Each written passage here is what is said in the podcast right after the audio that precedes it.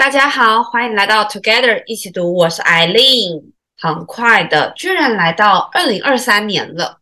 想当初距离我们决定要做 Podcast，不知不觉已经过了七个月了。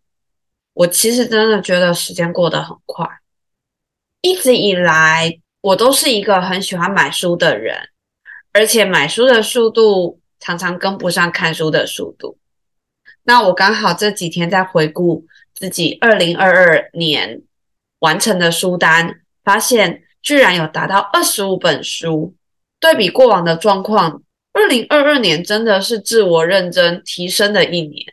那在这个时候，就还蛮感谢 Louis 提议这个特别的企划，分享二零二二年影响自己最大的一本书，刚好是一个可以自我复盘的机会。所以今天就要跟大家分享一下二零二二年影响我最大的一本书。这本书的书名就是《轻松驾驭意志力》。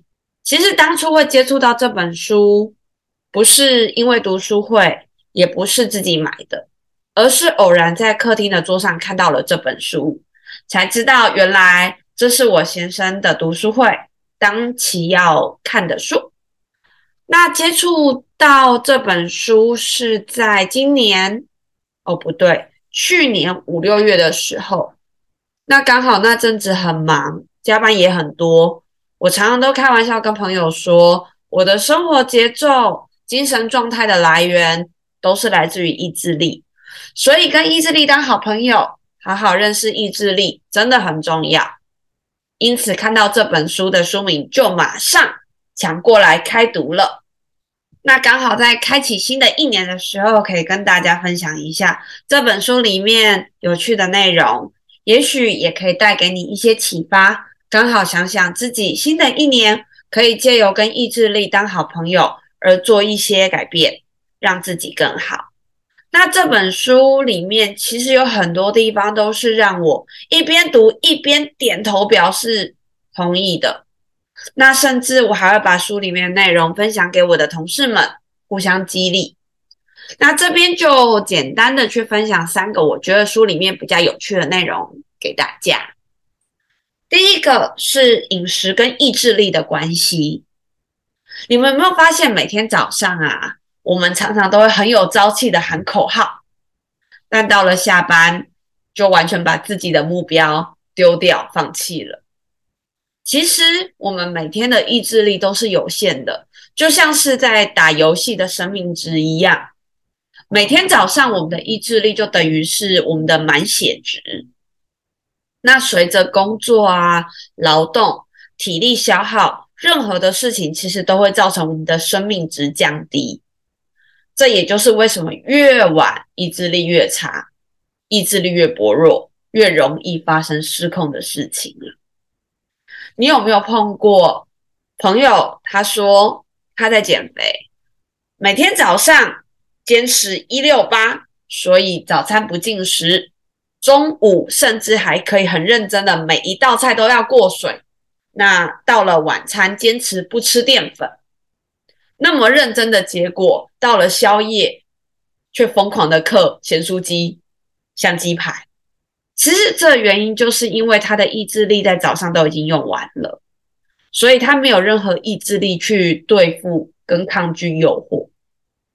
所以书里面就有提到说，日常中适时的补充合理的营养、热量，都可以让我们的意志力增加，脑袋清醒。所以啊，好好吃饭，三餐正常，会让我们的生活顺利，不失控。那第二个比较有趣的是所谓的“我值得”效应，我觉得大家应该都跟我一样，还蛮有经验的。人很容易把自我放纵当做善良行为后的最佳报酬，也就是当我努力了一个月，终于完成了一个专案或是订单的时候，我们常觉得今天一定要去吃个大餐庆祝一下。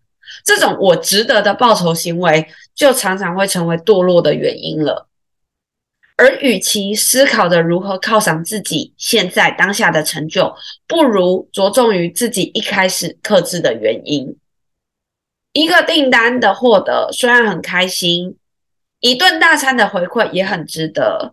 但如果你其实正在减肥中，那这顿大餐就有可能会让你破戒，停不下来了。所以呀，大家跨年跨完了，你也自我犒赏了，是否该好好思考自己的目标，好好驾驭自己的意志力了呢？那第三个呢，是目标感染。人常常都会透过自动揣测他人心思的行为，而开始追求跟对方相同的目标，其实就是很容易遭受群体氛围的影响。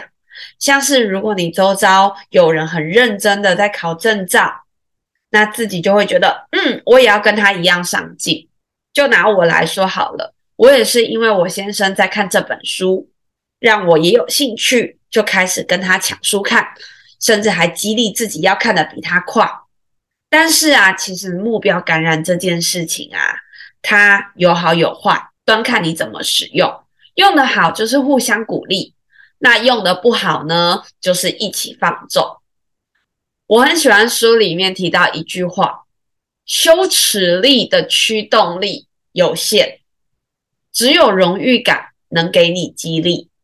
就拿减肥这件事情来说好了，如果啊，羞辱这个驱动力有用的话，世界上就不会有胖子了。但是如果在减肥的人听到了称赞，哦，你看起来瘦了耶，他就会想要让自己更好。不知道你认不认同呢？其实我觉得这本书的含金量很高，每一个章节都有惊喜，还蛮建议大家可以一起来翻阅的。也许新的一年这本书也有机会列入我们的说书书单哦，就麻烦大家期待一下喽。那这本书里面有很多的内容。影响我今年还蛮多的，因为当我碰到工作很忙，然后压力很大的时候，我就会提醒自己要适时的补充，要对抗自己的意志力，生活才会比较顺利。今天就跟大家聊到这边啦。如果喜欢我们的节目，也请给我们五星好评，且推荐给你身边也喜欢阅读的朋友。也欢迎留言写下你对自己的想法跟意见。祝大家有一个愉快美好的一天，Together 一起读，与你下次见。